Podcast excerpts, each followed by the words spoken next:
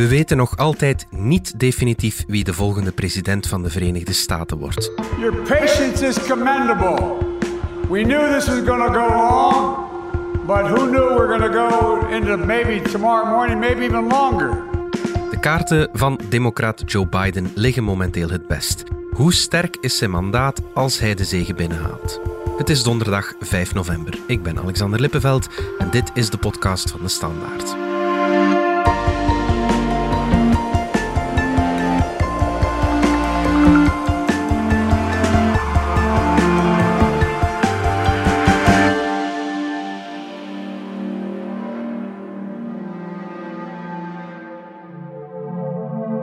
Coen Vidal, chef buitenland. Het is nu donderdagochtend. Een president hebben de Amerikanen nog steeds niet. Nee. Maar vierentwintig uur geleden leek Trump de beste kaarten te hebben. Nu is dat helemaal gekeerd. Wat is er in die tijd veranderd? Wel, ja, het is het, het merkwaardige fenomeen van... Uh De rode Fata Morgana heeft zich voorgedaan. Mm-hmm. Uh, dat wil zeggen dat um, de stemmen die gisterenochtend geteld werden, of waarmee ze vaak zijn beginnen tellen, um, dat waren de, de stemmen die mensen in de stembus hebben uitgebracht op verkiezingsdag. Ja. Uh, en dat waren vooral uh, Trump-kiezers. Omdat binnen de Trump-gemeenschap, zal ik maar zeggen, is er minder vrees voor corona. Trump heeft ook gezegd van, kom gewoon naar de stembus, je moet niet bang zijn, jullie gaan niet besmet uh, worden. Terwijl het Biden-kamp heeft altijd heel hard gewaarschuwd, let op dat dat geen spreading-event wordt.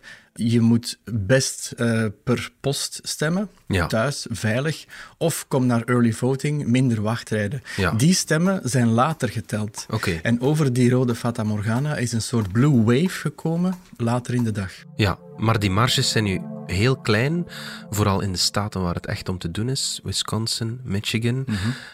Trump vecht de tellingen nu al aan. So we'll be going to the U S Supreme Court. We want all... voting to stop.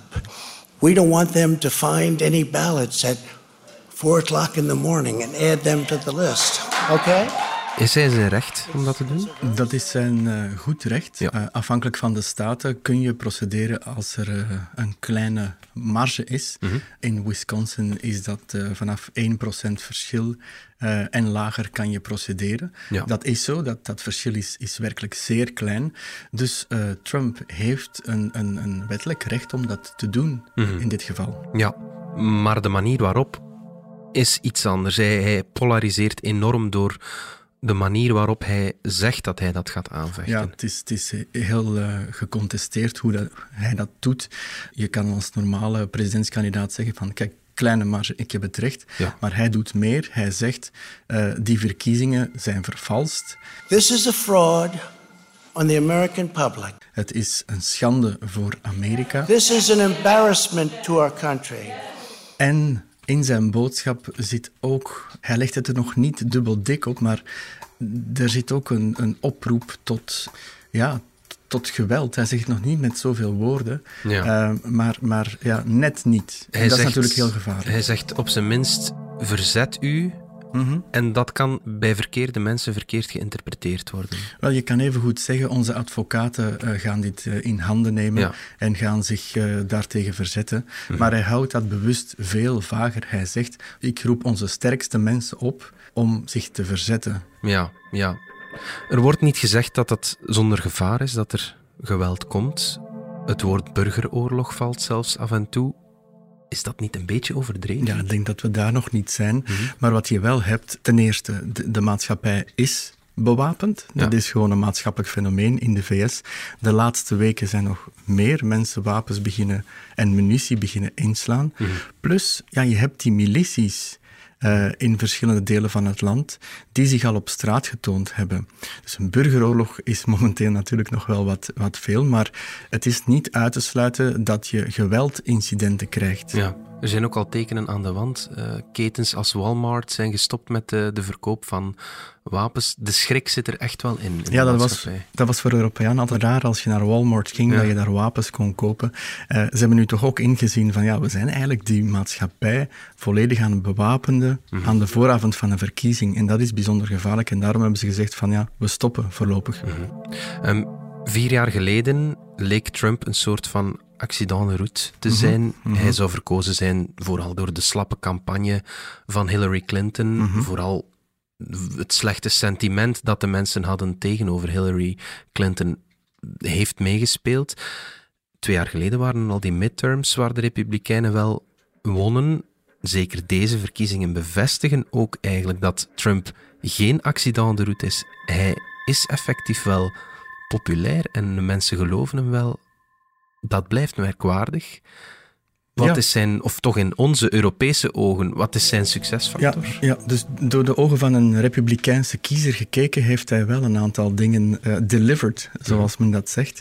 Heel belangrijk is het rechtssysteem, en dan heb ik het niet enkel over het Hoge Rechtshof, mm-hmm. maar hij heeft op alle lagen van het uh, rechterlijke systeem, heeft hij conservatieve rechters kunnen plaatsen. Dat is echt een enorme golf geweest, ja. echt heel veel. Ten tweede, als je voor corona kijkt, ging het niet zo slecht met de economie. En dan is natuurlijk de vraag, heeft hij kunnen profiteren van een bepaalde conjunctuur of is dat zijn eigen verdienste? Feit is dat het uh, op dat moment niet zo slecht ging. Dat is natuurlijk een heel belangrijke uh, it's the economy stupid. Zeg maar ja, ja, ja. Dus dat heeft ook wel gespeeld. Zijn stijl slaat aan bij een bepaald publiek. Uh, hij is hoekig, hij is uh, recht voor de raap en nog veel meer. Ja. Uh, en voor ons klinkt hij altijd heel radicaal, maar het appelleert aan een bepaalde groep. Dat zie je trouwens ook in Europa. Ja. Uh, dat is niet enkel in Amerika ja. zo. Um, dus ook het feit dat hij abortus, dat hij daar het standpunt in neemt dat klassiek republikeins is, ja. ongeacht van wat hij daar zelf over denkt. Maar zijn standpunt is wel klassiek republikeins en dat is bijvoorbeeld voor die evangelicals ontzettend belangrijk. Het is misschien speculeren, maar zonder de coronacrisis waren die twijfelende republikeinen die wel schrik hebben van een virus, waren die misschien wel in het kamp Trump gebleven?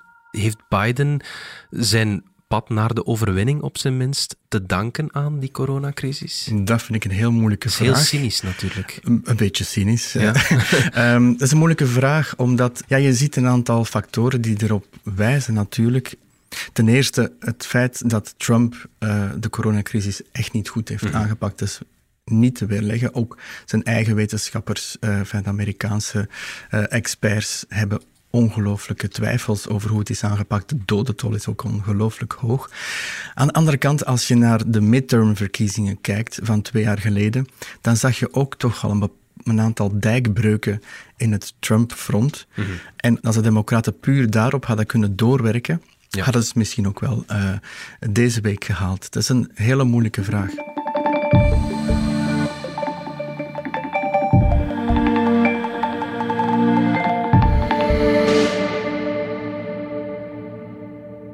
Biden ligt nu wel op koers om te winnen, maar mogen we zeggen dat hij toch niet echt heel goed gedaan heeft?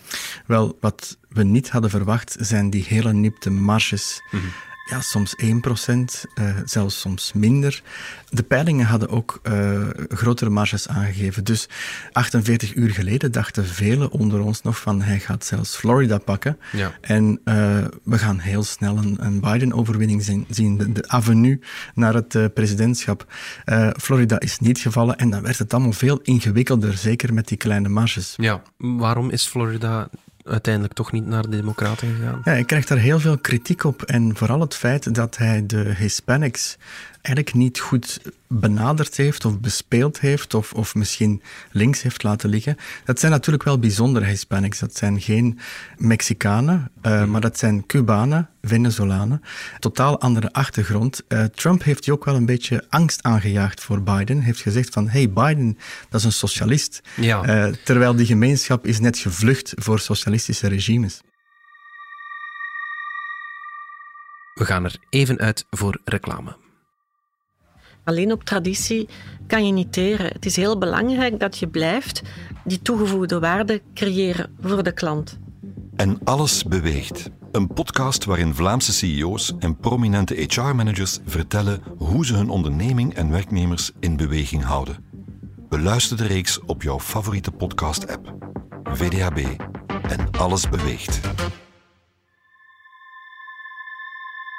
Want in Arizona, een andere staat die traditioneel republikeins is, daar zitten wel Mexicanen, die haalt hij dan wel binnen.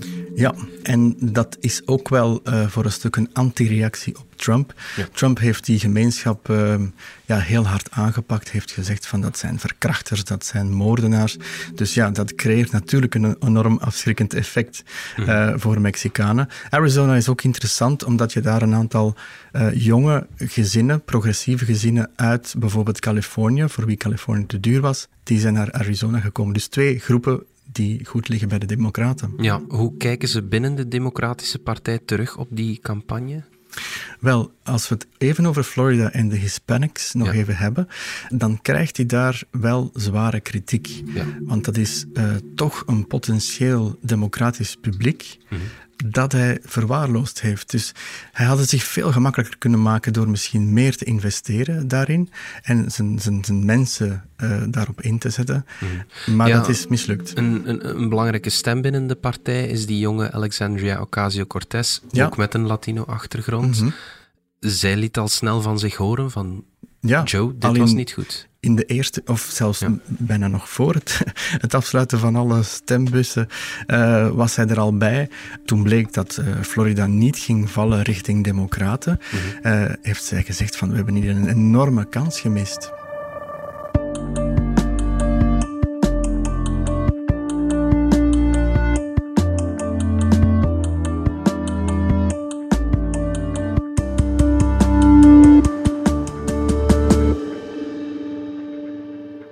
Of en wanneer hij president wordt, dat weten we nu nog steeds niet. Maar als hij wint, lijkt het erop dat hij een vrij klein mandaat zal hebben en dat hij maar één kiesman op overschot zal hebben. Hoe sterk is, is zijn mandaat dan als president? Ja, het is nog net te vroeg om dat te zeggen. Mm-hmm. Het, het zou best kunnen dat het uh, tweehonderdzeventig kiesmannen wordt en dan is het er eentje op overschot. Dat is mm-hmm. natuurlijk heel weinig. Maar je moet nog even kijken hoe staten die momenteel nog in dubio zijn gaan draaien. Mm-hmm. Het zou ook wel eens uh, op papier een monsterscore kunnen worden. Okay, ja. uh, dus het is nog net te vroeg. Maar die marges zijn vaak heel klein en het klopt ook wel dat hij...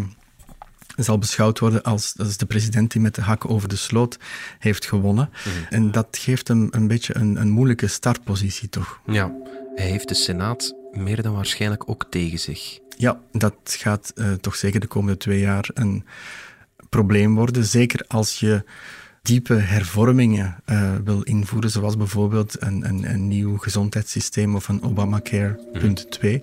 Ja, dan, dan moet je via de Senaat passeren. En als je daar constant wordt tegengehouden, dan wordt het heel moeilijk. Mm. Aan de andere kant, hij kan wel beleid voeren. Hij kan uh, via presidentieel decreet allerlei dingen doen. Ja, dat zijn geen wetten, maar dat zijn wel uh, presidentiële uh, beslissingen. Dus hij kan wel vorderingen maken. Hij kan wel een presidentiële rol spelen. Mm-hmm. Wat is zijn belangrijkste taak de komende jaren als hij wint?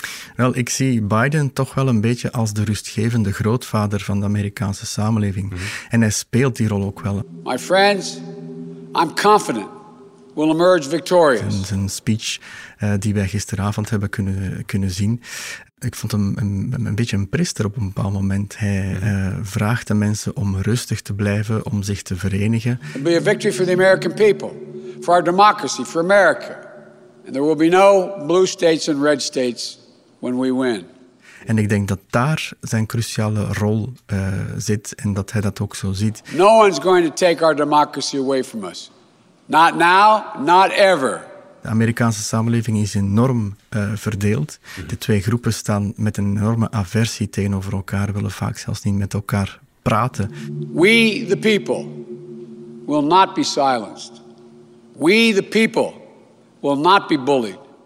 Uh, zien elkaar als een bedreiging voor de nationale veiligheid. Zo, zo, zo drukken ze het uit. Zijn ook bewapend. Dus hij, hij is vooral ja, de, de oude wijze rustbrenger. Ja. Ik denk niet dat hij de, de energie heeft, en, en hij heeft dus ook die Senaat tegen, om, om die, die samenleving uh, diepgaand te hervormen. Mm-hmm. Maar misschien is dat ook wel, wel het plan van de Democraten om eerst Biden in stelling te brengen, de wijze grootvader, rustbrenger, en dan daarna een figuur als Kamala Harris. Ja. We have a choice in front of us, and the power is in our hands. Jonger, met een diverse achtergrond. Think about the long overdue reckoning on racial injustice in America. Energieker en een vrouw. Uh, om als, en een vrouw. And Joe, being a student of American history, has the courage to speak the phrase Black Lives Matter. Om ja, dan als tweede instelling, een soort tweetrapsraket, ja. die maatschappij dan verder te hervormen op uh, democratische leest. Goed, Coen Vidal, dankjewel. Graag gedaan. Dit was de podcast van De Standaard. Bedankt voor het luisteren. Wil je reageren? Dat kan via podcast at standaard punt b e. Alle credits vind je op standaard punt b e slash podcast. Morgen zijn we opnieuw.